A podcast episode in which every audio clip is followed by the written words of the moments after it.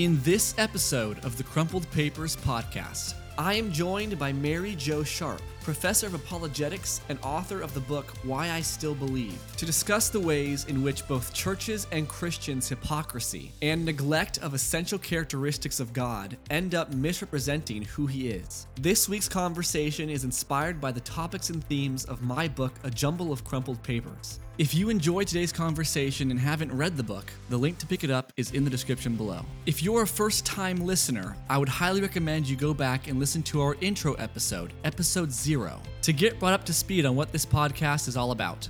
But without further ado, enjoy the episode.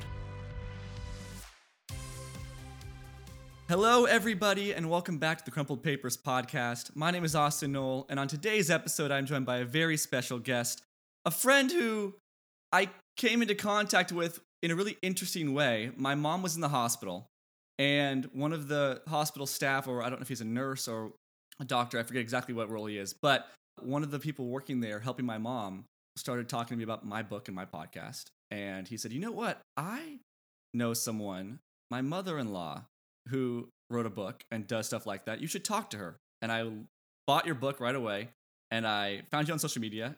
And a couple months later, here we are because I needed to talk to you and have you on the podcast. So, Mary Jo Sharp is my guest today, who wears a lot of hats, and I'll give her a chance to say her spiel of what she does and who she is. but the reason why she's on today is that she is the author of the book Why I Still Believe. The subtitle is A Former Atheist Reckoning with the Bad Reputation Christians Give a Good God. And we'll get into all that. But first of all, Mary Jo Sharp, Thanks for being on the show. How are you? Hi. Thanks for having me. I'm good. That was a big intro. it was. It was. I'm tired already. I know this is it. That was the episode, was guys. Thank you for listening. no, it's the it's the most interesting like connection that I've had. I know. so I love it. I love that. Yeah, it was meant to be. It was meant to be the guy working. I'm like, okay, cool. Love the connection. Yeah. So, Mary Jo, let me. I'll ask you this first question because it lets you give a general kind of background to who you are. But would you mind giving us a general overview of yourself and your background, particularly in regards to your church and faith journey and all the hats you wear and what you do? Yeah, oh, well, that's a lot. So, you know, 30 minutes later, here we go. oh, yeah, here we go. so, yeah, that's a good question because I do have a very Southern sounding name, Mary Jo. And so there's a lot yeah. of assumptions that come with that. But I actually grew up in a very non, or let's say my area that I grew up in was has low religious participation. Uh, okay. So there's just not as much cultural Christianity running around in the like the Portland, Oregon area, which is where I grew up. Yeah. And I also grew up without church, so I wasn't raised uh, in the church. So my background is atheist, but it's more of um, not being educated or acculturated into mm. belief in God. It was more of what uh, I assumed everybody was like like the religion sure. was not for regular folks like me mm. it was for sort of the fringe of society and so i didn't really from my childhood point of view i didn't really understand religion what it's for what belief in god was and i don't know where i got that idea from or this idea from but it's that people who were religious needed it and i did not uh, and mm. so that so that's kind of like where I'm coming from was uh, was that, but also because mm. so I didn't have church or religion or that community or culture in my life. But what did I have was TV and the movies. And so my view of mm. Christianity is like The Exorcist and you know things like that. Great image, great image for that. yeah, and some of these old you know if they weren't like crazy fantasy wild then it was mm-hmm. more um horror like that but or then it was yeah. more um just sentimentality like the bishop's mm. wife or you know it's a wonderful life stuff like Got that it. so not very good you know that's kind of where i'm coming from and so what i saw yeah. of christianity was wildly you know subjective and the other thing i saw was sentimentality and then further i saw things like uh, evangelical scandals on TV, like the Jim mm. and Tammy Faye Bakker scandal. And mm-hmm. so I was very distrustful from the start about this endeavor. And it makes sense. Yeah. Yeah. So it's like that's where I'm coming from. So what I do now, so you get the background, like it's sort of atheist. I was a musician, I was a yeah. band nerd. I play saxophone and several other instruments uh, because I got a degree in music education, so I know them all. Okay. And play them all badly. and uh, but now I'm a professor of apologetics at Houston Christian University, and I've been there for 12 years. And I started, uh, I helped start a degree program in apologetics, which is like really life shift from where yeah. I grew up and my plans for life, which were to go into music, become a symphony orchestra conductor. And that was, you know, going to be the highlight. And now I'm a professor teaching theology, hmm. apologetics, mm. philosophy. I have a public speaking platform. Um, I've done a couple of debates, uh, public debates with Muslims, one with the atheists, mm. and I've written books on the field of apologetics and on how, really, on how to have better conversation with people who don't believe like you do. Hmm.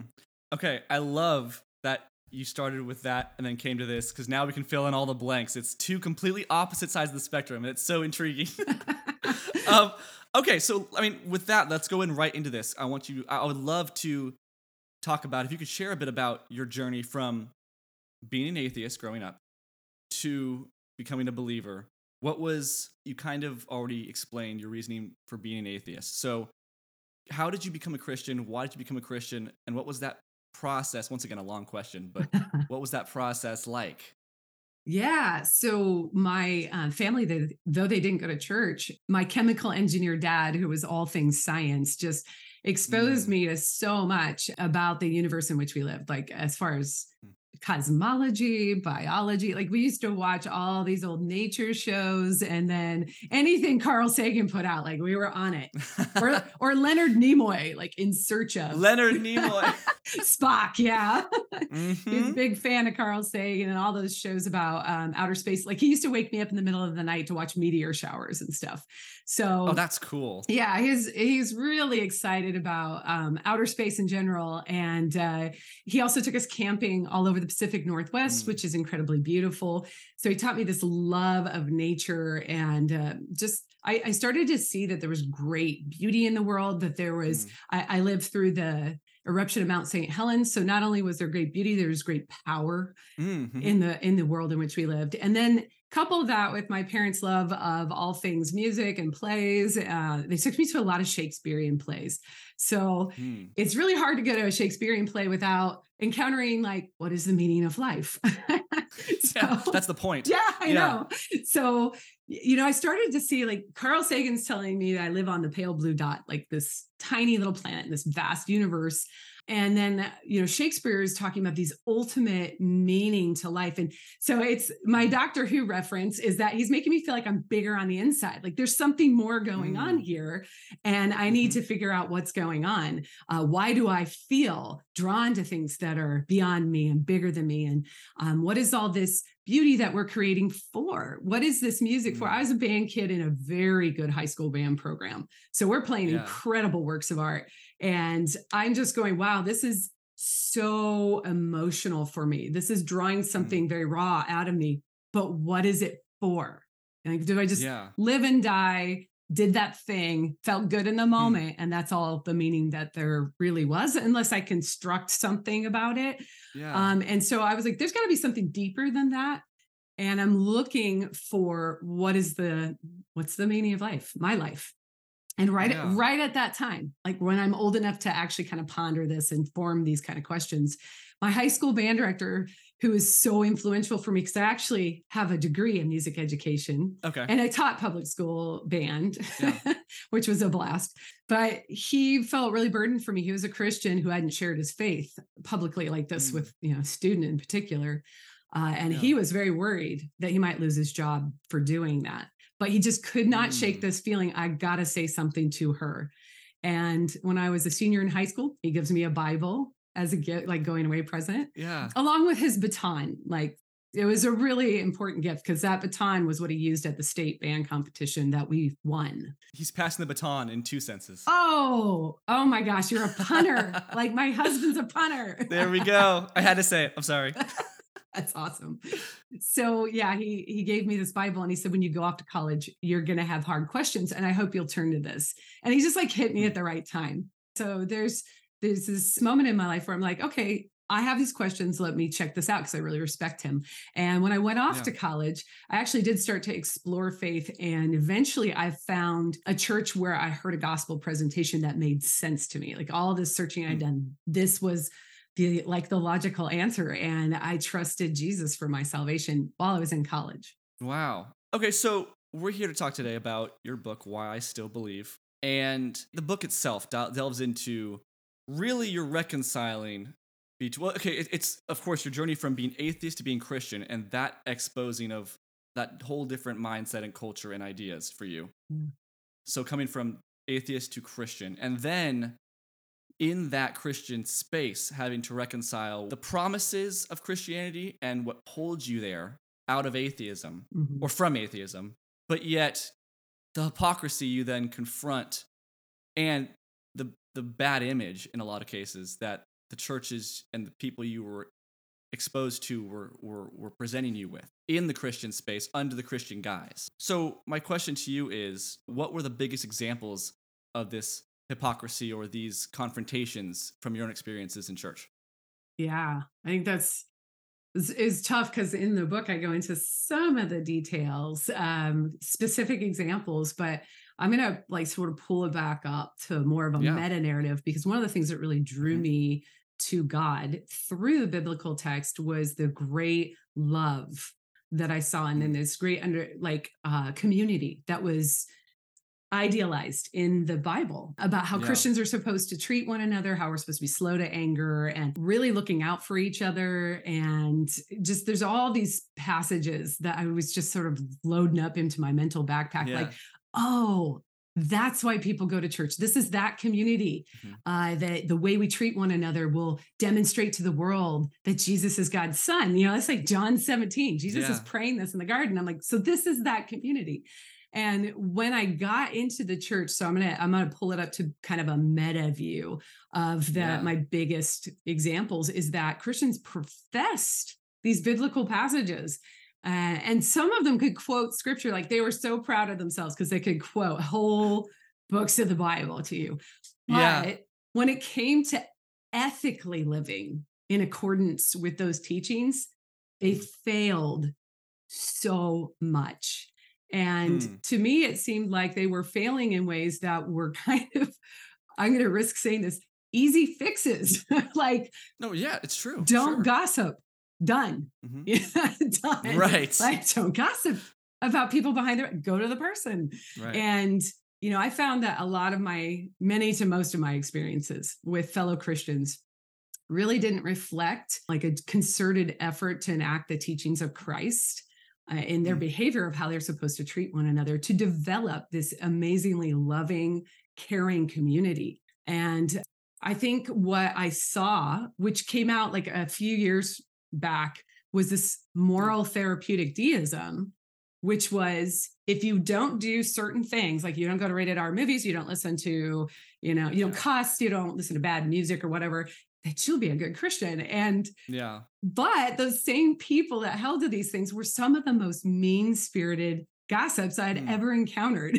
and I was like, wait, Interesting. what what's happening here? So not only was that a problem for me, I'll side note this. I think that Yeah. a lack of concerted effort on behalf of individual members in the church and the overall discipleship of the church to address this issue uh, intentionally has really turned away younger generations um, due to the hypocrisy and inauthenticity of the individual believers because they profess this stuff, but then it's the hard work of living it out in daily moments. Right. so that that was one of the big like meta views is i i started thinking to myself wait a minute. My atheist friends actually enacted some of these teachings Hmm. better than than the people that that profess them. And- yeah, and I, I was really uh that really threw me. Um it threw me and i said hey wait a minute. Uh is people really believe this. And i couldn't i couldn't see yeah, I'm I, I'm a naive idealist. I will admit that.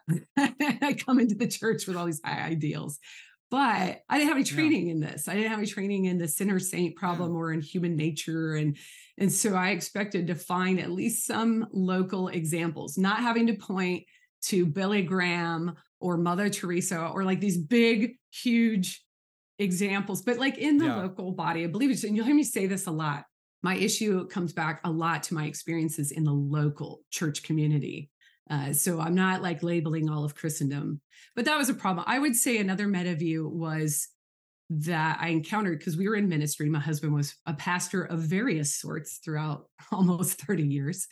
And the structure of the church leadership and its business functioning, I could see that it was based in a non Christian pragmatism that did not consider the question mm. of is this ethical in accordance with Christian teachings? So it was daily workings in the church and the mm. structure. Mm uh, I'll give you an example. We dealt with yeah. a really, I, am going to keep, I'm going to protect people as much as I can, but we, sure. we dealt oh, with yeah. a really tough situation between church staff members. And, you know, you could, as you're reading your Bible, you can kind of see how this is supposed to unfold. You're supposed to go to one another. If that doesn't work, you're supposed to bring in another party, blah, blah, blah. Then there's basic US business law, you know, how you're supposed to yeah. treat people in the workplace. I didn't see mm-hmm. the church even adhere to basic secular business ethics of how employees should be treated, mm. let alone adhering to higher the higher standards in Christian principles. In fact, in the many churches we've been in, I didn't see a regular concerted effort towards adhering to those higher Christian principles. Uh, in fact, I saw a lot of reverting to just regular mm. secular mm. business practices or worse. So that yeah. really threw me uh, being in ministry is like, wait, aren't we supposed to be setting the ethical standard in our practices? Hmm. That's interesting. I mean, one thought I had going back to, to, to you mentioned younger people, because a lot of young people listen to this podcast just naturally because I'm younger. We do, it's such a big thing you hit on of the reason why a lot of young people are turned off to it is because they hear this stuff preached, but we have the younger the generations are going, I think the way we're brought up with so much media and so much advertising in our faces and tons of behind the scene before you'd see a TV show with these actors and never see them ever yeah. anywhere else. But we we see so much advertising and commercial and media that we have built-in authenticity radars, right? So when we hear stuff and don't see it being lived out practically, we we just say, "Oh, it's yeah. a sham." Okay, because we it's so common, mm-hmm. right? And the church has such an opportunity not to be that. That when it is, it's a real bummer because it misses a lot of marks where it could bring a lot of young people in and and offer them things that they're not being able to be exposed to. Yeah. You know, and some of them aren't super hard. So I know I talked about church leadership and that goes back to structures and accountability and all that. But yeah. then, like the gossip thing or the way that you respond to an individual who may be upset with you I mean, there's redemptive ways yeah, to engage right. those people. you don't have to go into your vices even more because of learned mm-hmm. behaviors. And there's a whole bunch of psychology that goes with that. Sure. But that's the point. Like Christianity is supposed to be something that helps you on this path towards modeling Christ in your way for who you are. And I'll probably bring that up later on. But that's I think yeah. that the young younger generations are definitely picking up on that. Like what you said is, hey, why aren't you why don't i see your struggle to live this out where's that humility pill mm. uh, and then one that bothers me a lot is uh, the lack of epistemic humility so. Humility mm. on what you can know because you can't know it all yes right that's huge and i think you're picking up on that and communicating that oh, because yeah. with all this information coming at us when we see people in front of us they're like you listen to me i'm the one that's the authority i know everything about everything And i'm never wrong and mm-hmm. blah blah mm-hmm. blah and then you're like wait that's not even possible right that's not mm-hmm. even a mm-hmm. possibility there's a misconception sometimes or just not looked at enough to intentionally figure out the truth about this is that some people believe that people especially young people but all people will gain comfort from someone who can tell them all the answers. And it's true to an extent is you can gain comfort from that because there's safety in being told all the right things for exact fact. But there is for young people especially there can be such a relief from someone coming to them and saying hey i don't know all the answers but let's go look on them together. I don't know them but let's go let's go this direction maybe and seek this out and ponder this maybe there's a relief in that because it allows i don't know it gives them a part in actually trying to figure it out themselves yeah. too and life isn't all black and white. That's a relief for older people as well. Yeah. Oh, yeah, yeah, because you reach a certain age where you think like, man, I'm supposed to know more. But then right. I always take this um this Mandalorian view. if you don't know, I like Star Wars. this Mandalorian view of if you really believe that you're going to perpetuate you will perpetuate into eternity, then you're not so much this like, you know, 49, 50 year old, 80 year old, whatever. You're really Grogu. Yeah. You're like 50, but you look like a yes. child. you look like a baby. And that's Oh, that's, that's really the perspective that we need to take is that we're human beings. We have a limited time, limited um, ability to know things. So we can't, there's no way we can know everything. And if we believe in the fallen mm. human nature, then we're probably wrong a lot. It's true. I'm not going to name this episode We Are All Baby Yoda. there it is. But that's a great metaphor. I, I love that. Would you be able to share in your book? You talk about an interaction you had the first day you went to this new church for your first time. Oh yeah. Did you share that that interaction? Because I thought it was pretty interesting.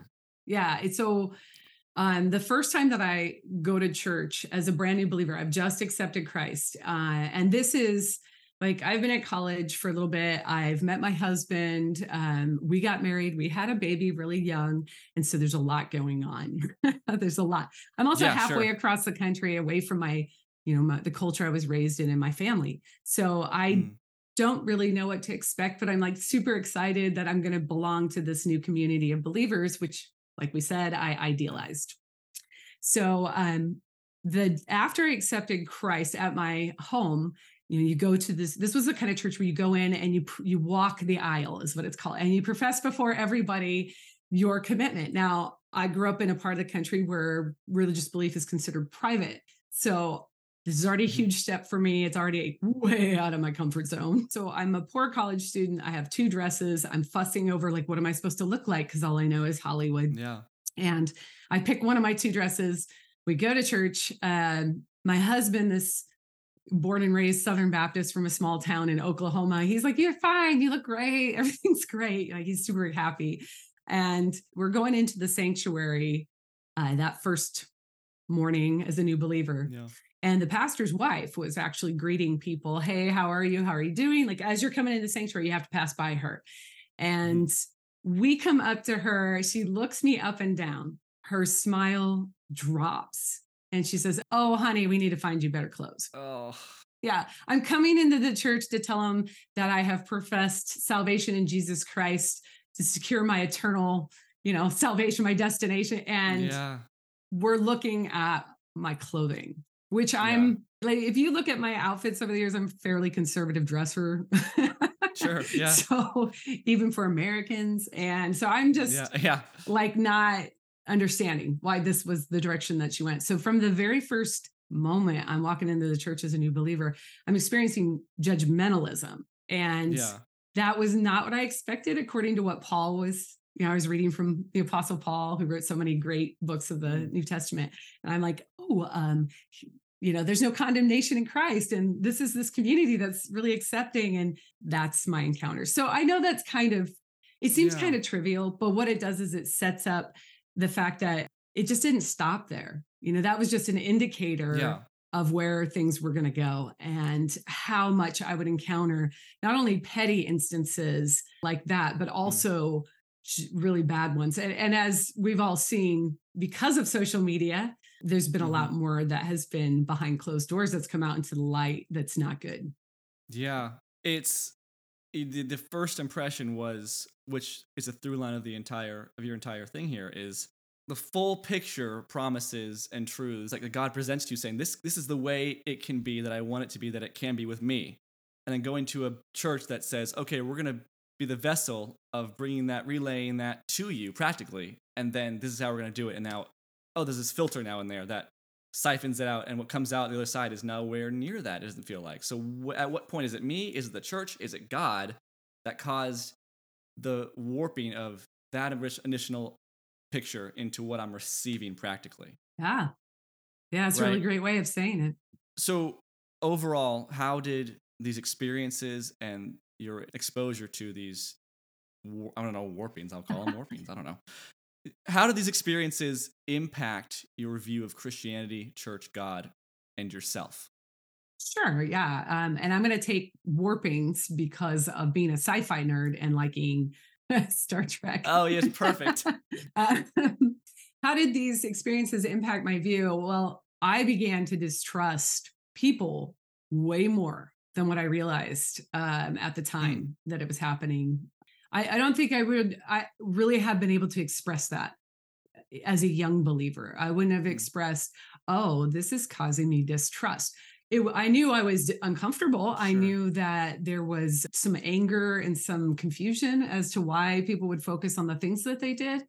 But now I've got hindsight, so I can look back and say, oh, I started, I was seeing yeah. patterns of behaviors that were forming this response in me. I was seeing patterns of behaviors that said one thing and then did another. So it says, I believe in the yeah. Bible. I believe God is the standard of goodness. I am morally accountable to him yet I was seeing them live any way they wanted to and even double down right. in their vices, you know, when confronted with things. And mm. uh, so I, and, and being very unaccepting of people who differed from them. And I'm saying them, generalities, just generalities overall. Sure. So that what yeah. I was seeing was patterns of behaviors.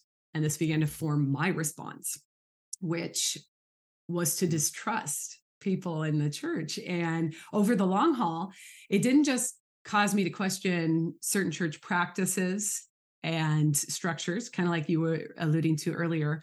But it also gave me a kind of community fatigue because we got mm. into ministry very young and we've been there a long time. And so, mm-hmm. performatory expectations coupled with a lack of meaningful concern for myself and my family became mm. exhausting mm. to me. And I was mm. wearied by daily ethical failures at both like micro levels when we talk about pettiness and yeah. chances to be redemptive or forgive and not doing that. Uh, but also these macro yeah. levels at leadership and structures. And so eventually what happened to me, and it didn't take a whole long time, it's like it's in the first decade of belief of, of being part of the community. Uh, yeah. I eventually that that distrust for me eventually crossed over into distrusting the existence of God. And I started questioning, why do I even believe mm. this? It doesn't seem like anybody else really does. Yeah. So why do I? Like, what caused that? The other thing that happened is I began to have some identity issues. And that was because I mm. became really good at being what people expected of me or mm-hmm. accepted mm-hmm. about me. Yeah. And rather than being the person that God made me to be.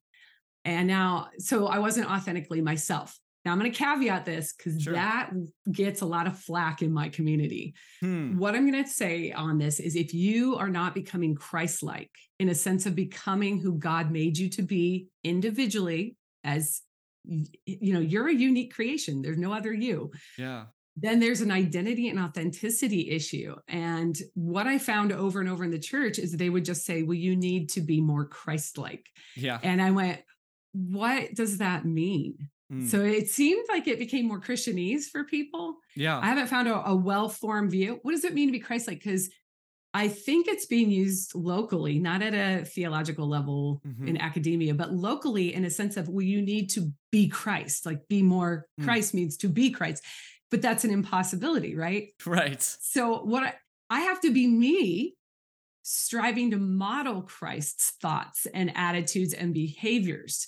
So what I found lacking in the church was that mm-hmm. they had orthodoxy, so they would say the right things, but the orthopraxy, sometimes practicing those things, and then yeah. the orthopathy, having the right attitudes. Mm. So their identity was forming to become more like the model of Christ. Mm. But still the way that God made them to be. And yeah. that that kind of teaching was just void. I never heard any of that in the church what was happening to me was that I was being formed to be a Southern evangelical Christian woman. Yeah. Not the intellectually rigorous, academic, scientific, uh, musician, wanderer at the universe in which I live that God had made me to be. And that was mm. really tough because I had to keep shoving my intellectual rigor down. Yeah. To not uh, offend other people's insecurities in the church. And uh, boy, that that caused a lot of problems. It caused yeah. me to mask. It caused me to mask yeah. who I am. And let me just say that masking is not on the path towards Christ likeness. Mm, this theme and topic comes up again and again with the conversations I have on and off the podcast because Oh my gosh, so many thoughts on this. I've talked. Okay, so you say be more Christ-like. Oh, okay, great. I, I think when someone hears that, I think their inner inclination is, yeah, I want that. I don't. I'm not against that. Yeah, that sounds great to me. Let's do it. And then how? What does that look like? A lot of churches, a lot meaning not all, not maybe not the majority, but a lot, too many, right? Will then hand you a bullet point list of the outer external things that equate that in this particular church, what it looks like to be Christ like. And a lot of those, mm. some I bet are rooted in truth and, and a healthy disposition of it, sure. But others are just extraneous, like extraneous things that are, oh, you show up an hour early to service. You do, you show up to these groups. You do this. You say this. You, and off. I mean, it's obviously it's not an actual bullet point list. So what will happen is be more Christ-like. How do I do that? Oh, look around you, the people who were looked at as being Christ-like, and follow them. And a lot of them in these situations are just following that list of what they learned. And it's the mask. It's this mask you put on that has all these attributes on it.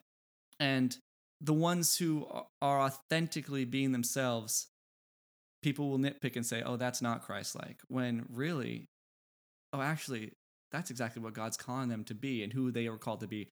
It may not fit the mold sometimes, Yeah. but the mold that we've that we've created unintentionally leaves out a lot of room for the space, the margin that God allows for us to be because He wants us to go there and be that person. Yeah. Well, and in addition to this, there's there's sort of a logical problem that I have found in the whole argument, which mm. you know, people get hung up on the words true self, false self. Sure. And one of the things about figuring out who you really are is that if we believe the Christian doctrine that we are fallen and in need of a savior, if you're always masking your identity, you cannot tap into the person who needs the salvation of Jesus Christ. Yeah. Right? You don't know the sinner because you're always masking. So you don't know who you are. And, and there's an example of this in the scripture, which is the, the rich man who comes to Jesus and Mm. says, Good teacher, what must I do to be saved? And Yeah. Jesus tells him for him right. exactly what he needs in his identity, right? Who he is. that wouldn't apply to a lot of everybody else at the same time. No, it's just to him. Right. To him, you need to recognize that money is your problem. Right. He didn't say it that way, but he said, That's- go yeah. and sell, sell everything you have and give it to the poor. And the guy walks away grieved because he doesn't want to do that. And see, this is the problem when you mask who you are, when you're not, uh, when the church doesn't want you to be you. Right. then what are we doing to the person, the the sinner back there who needs to come out and say, "This is who I am. This is why I need Christ." It's getting very convoluted in there. Yeah. I'm not a psychologist, Yeah. by the way, but I'm just I'm exploring this now Yeah. for the first time. hmm The example you used, the other side is, oh, so Jesus gave him an individual, oh, money is your problem. Go sell everything you have. And what then happens in some cases, in a lot of cases, is, oh, be more Christ like. Oh, what does that mean? Oh, well, it says here, give away everything you have to follow God. Yeah. It's not a one size fits all for every person. It's an individual, every single person. And I understand why churches can resort to having a one size fits all because it worked for somebody. Mhm. And well intentioned, they'll go, oh, this worked. And it led them better to Christ. It better, whatever, whatever, whatever. So that must be the answer for everyone. And they're leaving out the individuality of it and how important that is. Yeah, it's a pra- it's a pragmatism. Yeah. which is not modeled by Jesus. Jesus goes to the individual for how he made them to be and he says here is your problem, yeah. right? That's that's and that's part of you got to figure out who what your identity in Christ is cuz that's how we come to trust him Mm. with the very things that we usually that we're trusting in apart from Christ. And so it's sort of the point is Yeah. that you've got to get back to who am I in order to see what Christ is saying to you about how to trust him.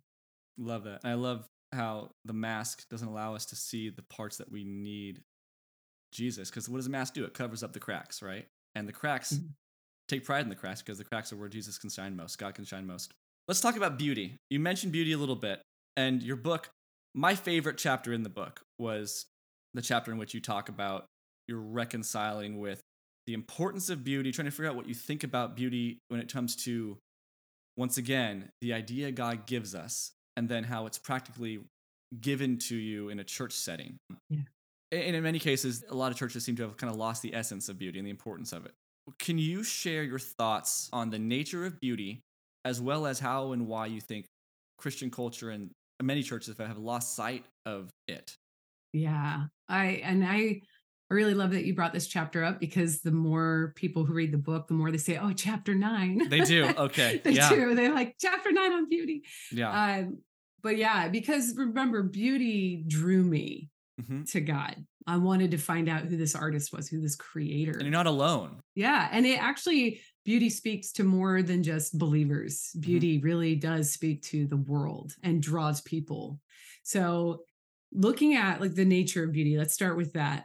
As a Yeah. Christian, the nature of beauty goes back to what I believe about the nature of God. Mhm. The scripture teaches that God is good, true, and beautiful. And so I'm going to kind of stick to my evangelical community, but probably some of this can be uh, expanded out into other aspects. Sure. I will say tra- in the traditions that Catholics have done generally better. Sure. Yeah. Aesthetics overall. So Mhm. shout out to my Catholic friends.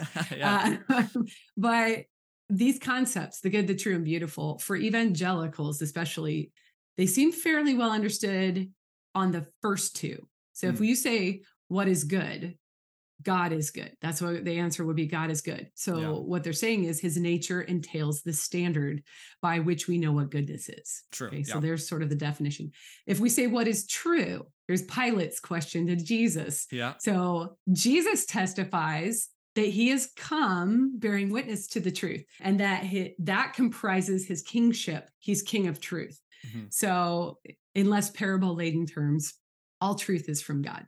Yeah. Uh, he's the author of truth. He's the creator. And, and evangelicals do well with that. But now the question, what is beauty? Mhm. Our response should be Right. that God's nature entails perfect beauty. Mhm. His nature entails the standard by which we know what beauty is. And then his beauty it's it this is so important for us to talk about because it also entails both the true and the good. Yeah. Things like moral beauty, which we see in characters like Galadriel and Lord of the Rings, Yeah. Which is by the way why she's terrifying. Side note. Sure. yep. But this is this is such an important topic because I have a, a colleague at HCU, Dr. Phil Tallon, who's written on this, and he did his doctoral work, his dissertation on aesthetics, and he writes on the more the sorry on the argument from beauty. Hmm. And he says those evangelicals aren't currently relativistic about those first two, goodness and truth. Mhm. We seem to have adopted the secular view that beauty is in the eye of the beholder. hmm That's a subjectivity on the third transcendental of God's nature. Yeah. It's a subjectivity. And the other thing that I don't like about this is that when you say beauty is in the eye of the beholder, then beauty becomes more utilitarian in Mhm. nature, in that it's relegated to how it serves an individual Yes. and how it does that. Like it's good because it's serving me well. So it loses its transcendental impact and that it's supposed to point you beyond yourself. So now you've also asked another question about how or why. Why did we like, why are we at this point? How do we get to this point? You're right. Yeah. I'll share so, a little bit of what my colleague has to say because he's actually researched it and then Sure. my sort of off the top of my head. Yeah. Dr. Tallon thinks that we've left it behind as an objectively knowable thing. So beauty mm. has just fully gone into relativistic subjectivity. He says most people will find themselves suddenly enraptured in a moment of beauty, hmm which happened to me as a kid in band, but then they bail on it, uh, on a discussion of it as quickly as they found themselves in it. Hmm. So um, he references where this comes from in an essay called Argument from Aesthetic Experience by Hmm. Peter Kreeft and Ronald Tacelli. He says in this book, 20 Arguments for the Existence of God, though they give the other 19 arguments multi page treatments or at least multi paragraphs, he says the argument from beauty is only three lines long. And this Hmm. is it. There is music from Johann Sebastian Bach. Therefore, there must be a God. You either see this one or you don't. And that was it. Yeah, in the midst of all these major arguments for God's existence, beauty gets you either see it or you don't. And the implicit like assumption he says is that the reader is left with you, you can't argue this. Hmm. So we've got philosophical influence going on. Mhm. But I have another suspicion. Yeah. I think part of the the reason we relegate beauty over to um, this relativistic subjectivity and I would say utilitarian mode Yeah. is partly due to modernization, urbanization, and the effects of the Industrial Revolution, Hmm. um, in which we adapted a lot of utilitarianism and pragmatism. So, what that means is we've overbalanced the functioning of things from the value of the thing in itself. Hmm. So we we really value stuff for what it can do and how it functions, but not that there is inherent beauty in the thing itself. One example you can see of this, and Roger Scruton is where I got this from, is if you look at cities that Yeah. were built in like the prior Oh to the gosh, industrial yeah. revolution you see they're beautiful they're meant to homes are meant to welcome you home and you Mhm. feel good so you look at these old villages and the streets are gorgeous and people go visit europe just to see these towns and the way they're Yeah. built and they feel they feel the presence of of the aesthetic quality of the beauty of the love and care Yeah. but if you go to something, a town that was built with all these modernistic sky rises that weren't attended to in their aesthetic quality, but were for functionality, he said these things do not, not only do we not, you know, say, wow, these are gorgeous, they don't endure. We tear them Mhm. down once they're done functioning because they don't have any purpose after that right. right so i think that's one example and then in my book Yeah. If i haven't gone on too long No, this is great. Keep going. Whatever. This is great. uh, in my book i talk about uh, because it's very personal to me being a woman is the pragmatic view of female beauty and i Mhm. think this has infiltrated the church so the pragmatic view of female beauty via sexual objectification to serve male gratification Hmm. is a Mhm. problem. And then it's been exploited for marketing purposes to sell us stuff. Yeah. So instead of seeing female beauty as inherently beautiful in of itself, with a further purpose of pointing us onto the beauty of the creator himself, Yeah. and thus casting our thoughts on the powerful nature of the creator hmm and how that can deeply speak to our soul, female beauty has been reduced to how it functions for any given individual in any given moment. Yeah. And I saw this view of female beauty implicitly taught in the church, in my experience. Um, and it's not, they weren't explicit. Nobody's going to say that, right? no, Sure. Oh, right. No, no. but when you carefully guard female beauty because it causes lust or it, you know, you're teaching that therefore it is for a certain Mhm. purpose. And that purpose is that sexual gratification. Right. And I I really I was like, what has happened here? I'm a human being. And the closest thing to me in the world is the male counterpart, the Yeah. closest creation. And we are beautiful creations of God that reflect his image. I am not to be reduced to the utilitarian purpose of anything, really, because I'm a I'm a beautiful creation of God.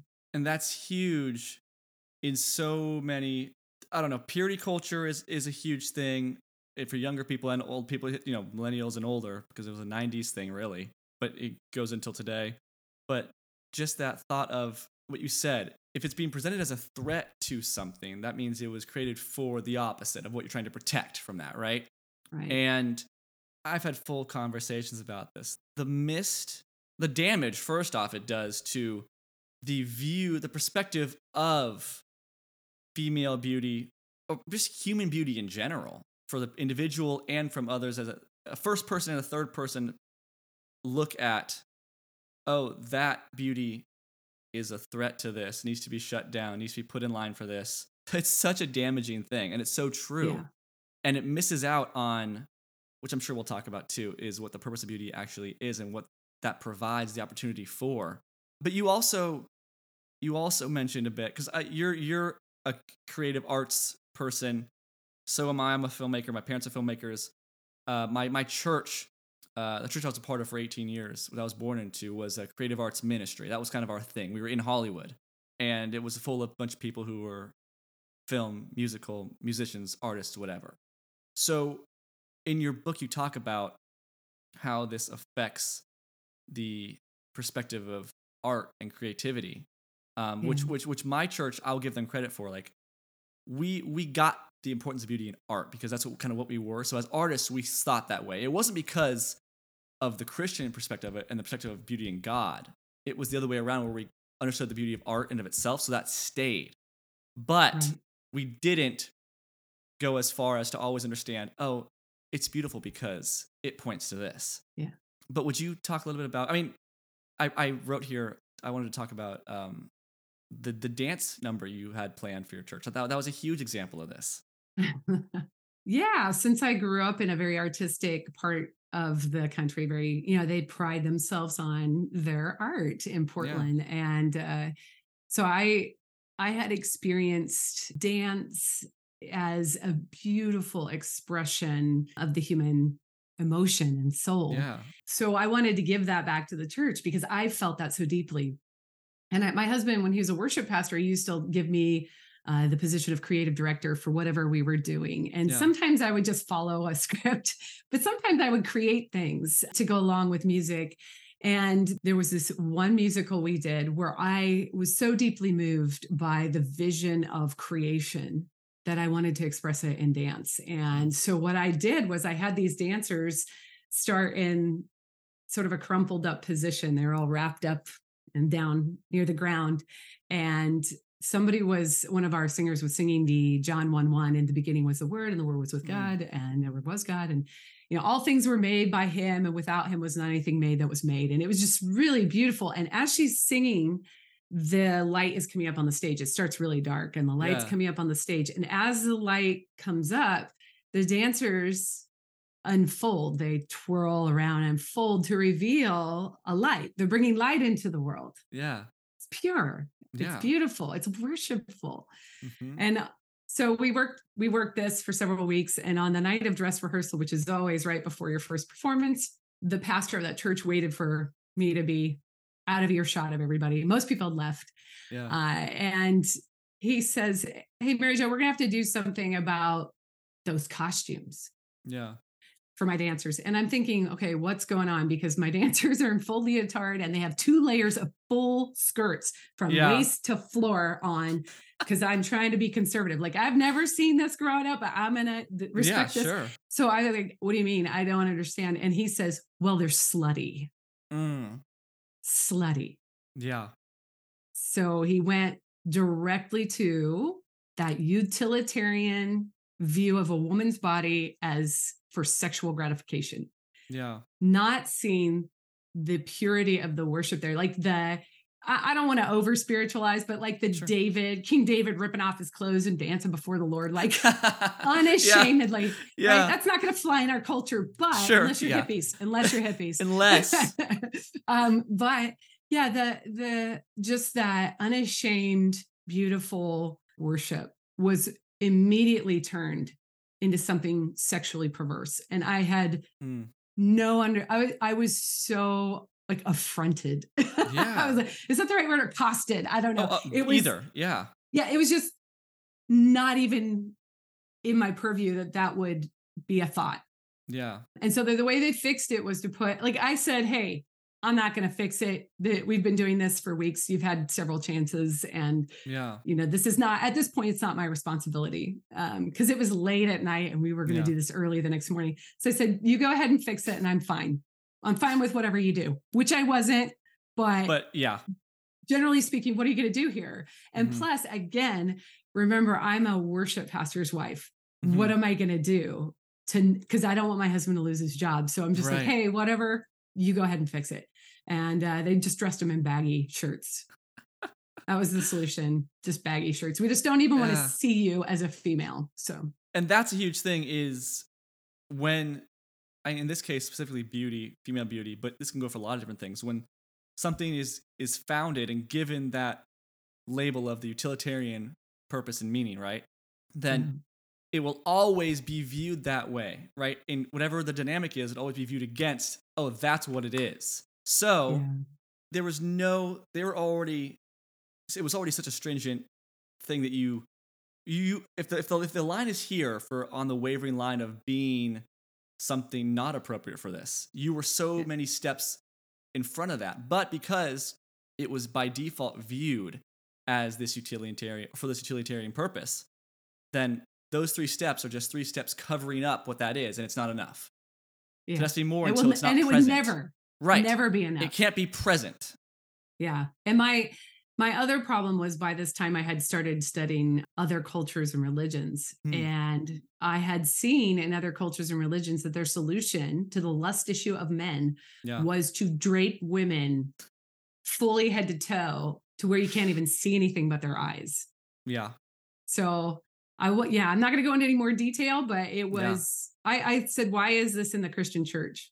Yeah. It's not Christian. It, it's a great example of it. It's not. Right. it's not Christian. Yeah. Why is the preservation and appreciation of beauty so important? Yeah, I really like this question because the, the reason it is is because the the Bible addresses God as a, ob- his beauty as an objective reality. Mm. I mean, we could just like put a pin in it. We're done.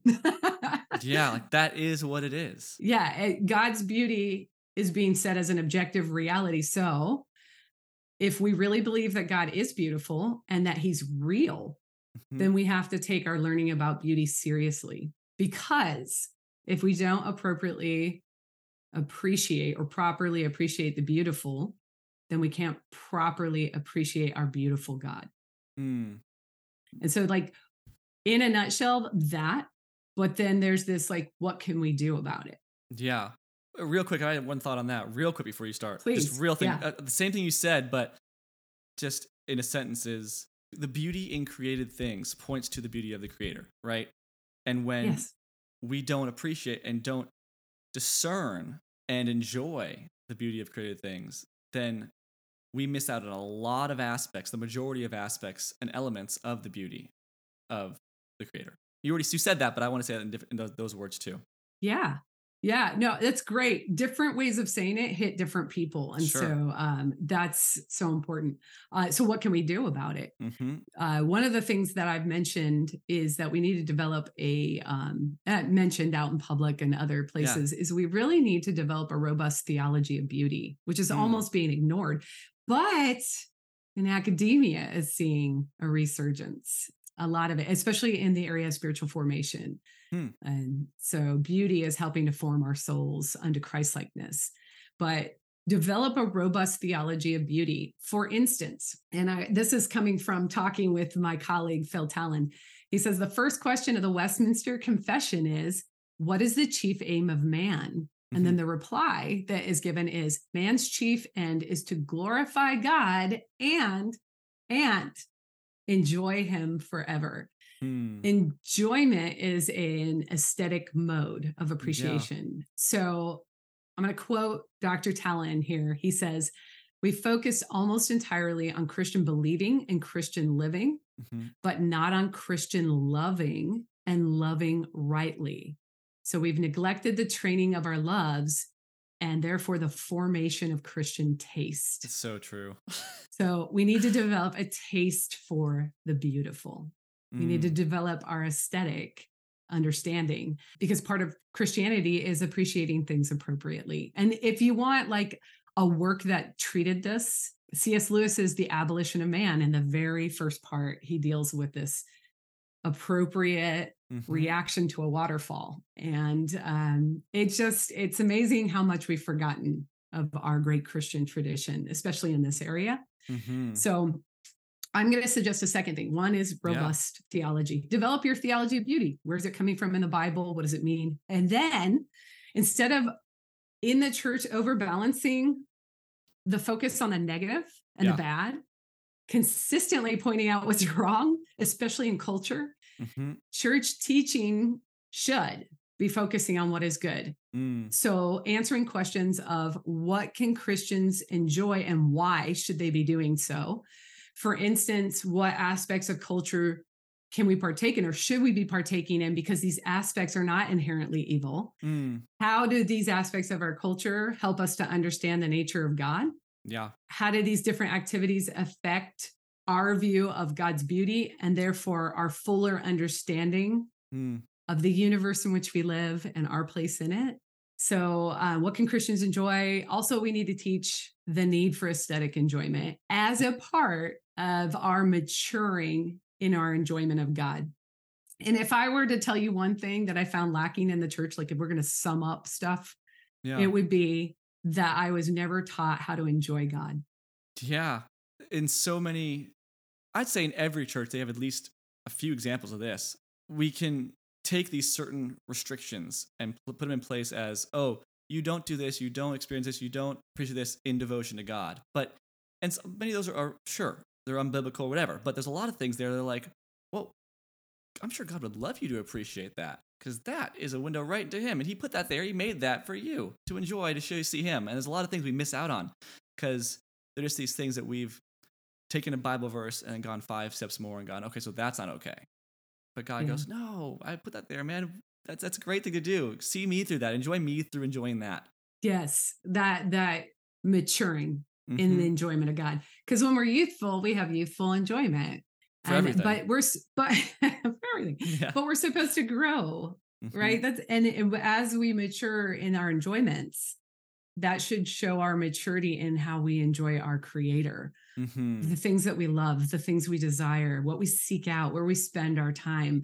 And um, yeah, it's just not been well Yeah. handled over the years in the church. And I think that may go back to not having a theology of beauty in part. Yeah. So, what I think has happened is because of the way we've presented God over the years, we've actually unfortunately presented him as judgmental.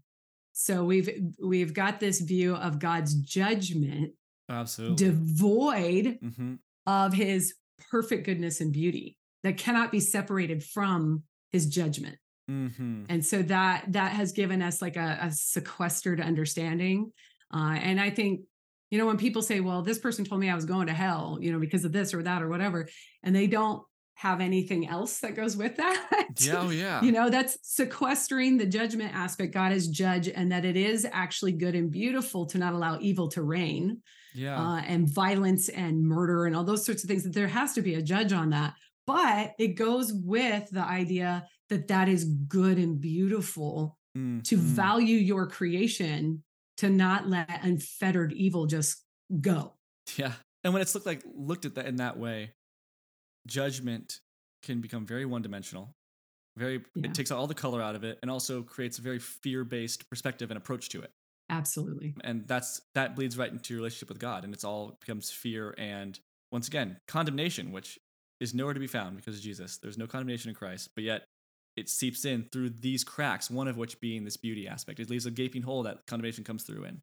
yeah All right, Mary Jo, I have one final question for you. The question I ask every guest on this podcast, and that is this.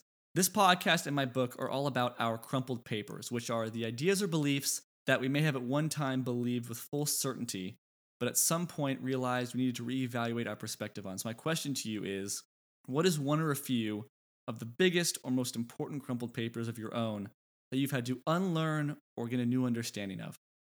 yeah i was sitting looking at this and i was like oh i don't want to answer this one Because the thing is, I can give you all these apologetics things like, oh, my, you know, studying the problem of evil. Now I understand why people are so awful. Um, and it helps me. It helps me understand the Yeah. need for God and all that.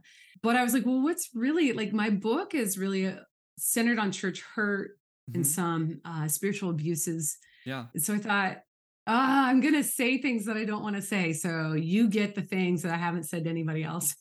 Yes. All right. So I will start with a very charitable version of Yeah. the first one, which is that one of my crumpled papers is figuring out that people in the church are just regular human beings and they actually have all the same human problems as everybody else. Huge. hmm Okay. That's the nice way of saying it. hmm How I experienced this, Yeah. what had to become, you know, I had to go back and reevaluate was that local church leaders truly cared about me beyond what I could do for them. Hmm. Now, let me caveat that because that sounds very condemning. Sure.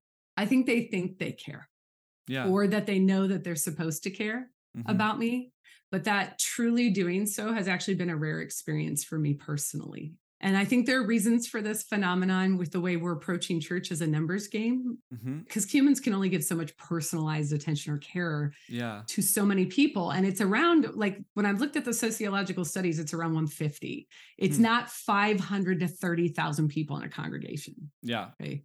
Yeah, so right. the way way we're approaching church is problematic for that view that has now been destroyed in my own life. And Yeah. and kind of complicating this is that I have encountered leaders who do care for me personally. yeah. So it's not a blanket statement for everybody in leadership, Absolutely. but for some reason Mhm. this has been a problem for me in the local church.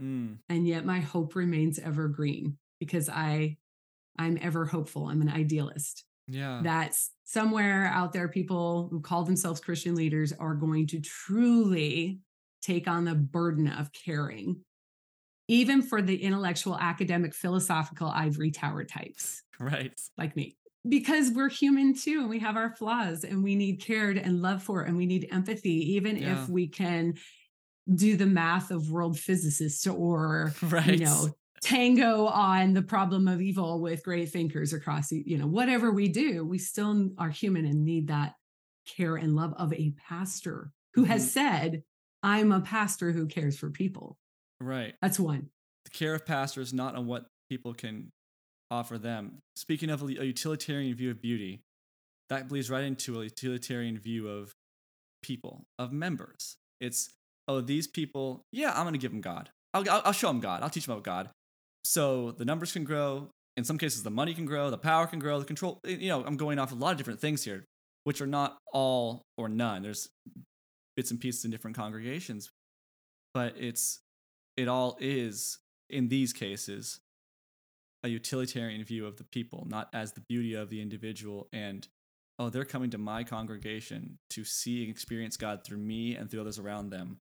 And that's it. How can we foster that? yeah And things get in the way. But utilitarian is that can cover so many different aspects of Yeah. life, but church in these contexts. Yeah i think you really hit it there is yeah and that's so while i don't i don't want to be condemning it's just been my experience is that i'm valued more for what i can do than for who i am Yeah. And that's resonant, I think, with a lot of people. Yeah, and it- and that hurts because this Mhm. is my that we call ourselves the family of God and tell ourselves to bring our hurts to one another. Well, Yeah. you got to create that environment.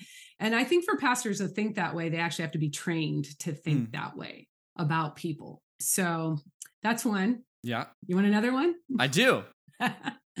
okay, this one this one's another tough one for me to say because I haven't said it out loud. Oh. I've thought it.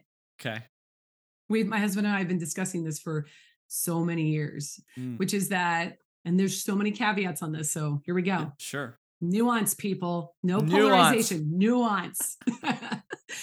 the American evangelical institutionalized church, Mhm. in the current way it's Mhm. structured with its current cultural expectations, is mainly focused on the spread of the gospel of Jesus Christ.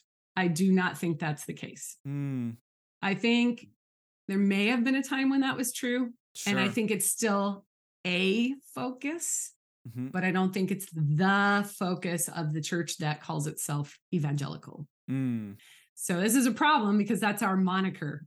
Yeah.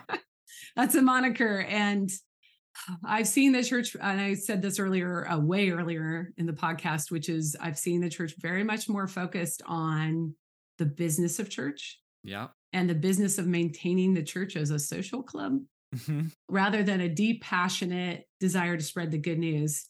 And I can give an example that's Yeah. just one, it's one anecdotal example. You'd have to do a full study, but here's an example. Years ago, I was in a big Sunday school class. And at the start, before like broke off into all our individual groups, uh, they'd always ask, like, what can we pray about? And I was really going out at that time talking to people about God and using Yeah. my apologetics. So I was constantly bringing it. Oh, I talked to this person, and would you pray for them because they, you know they need to know Jesus? Yeah. And it was becoming clear to me that that was being viewed as an annoyance and as a disruption, Yeah. Which was kind of a painful moment Sure. because I had suspicions about this and about this focus of the church not really being on that. Mm. But now I got to have an observation of it and and it hurt.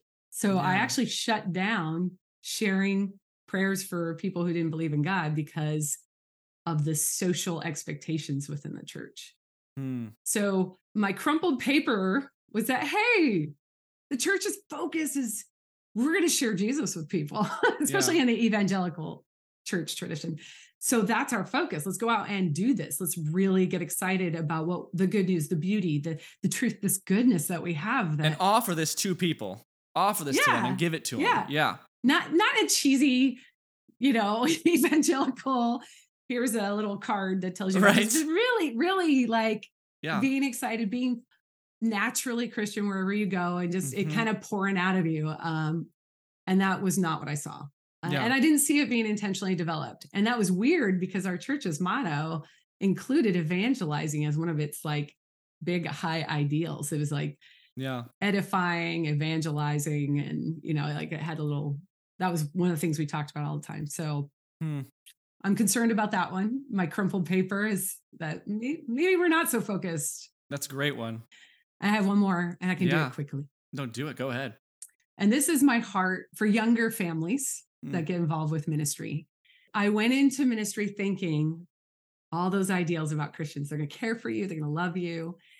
So here's the crumpled paper. If you and your family devote your lives to ministry, the local church, as an employer, Mhm. will in some way honor and respect that commitment and take care of their ministry families Ooh, that's a really good one.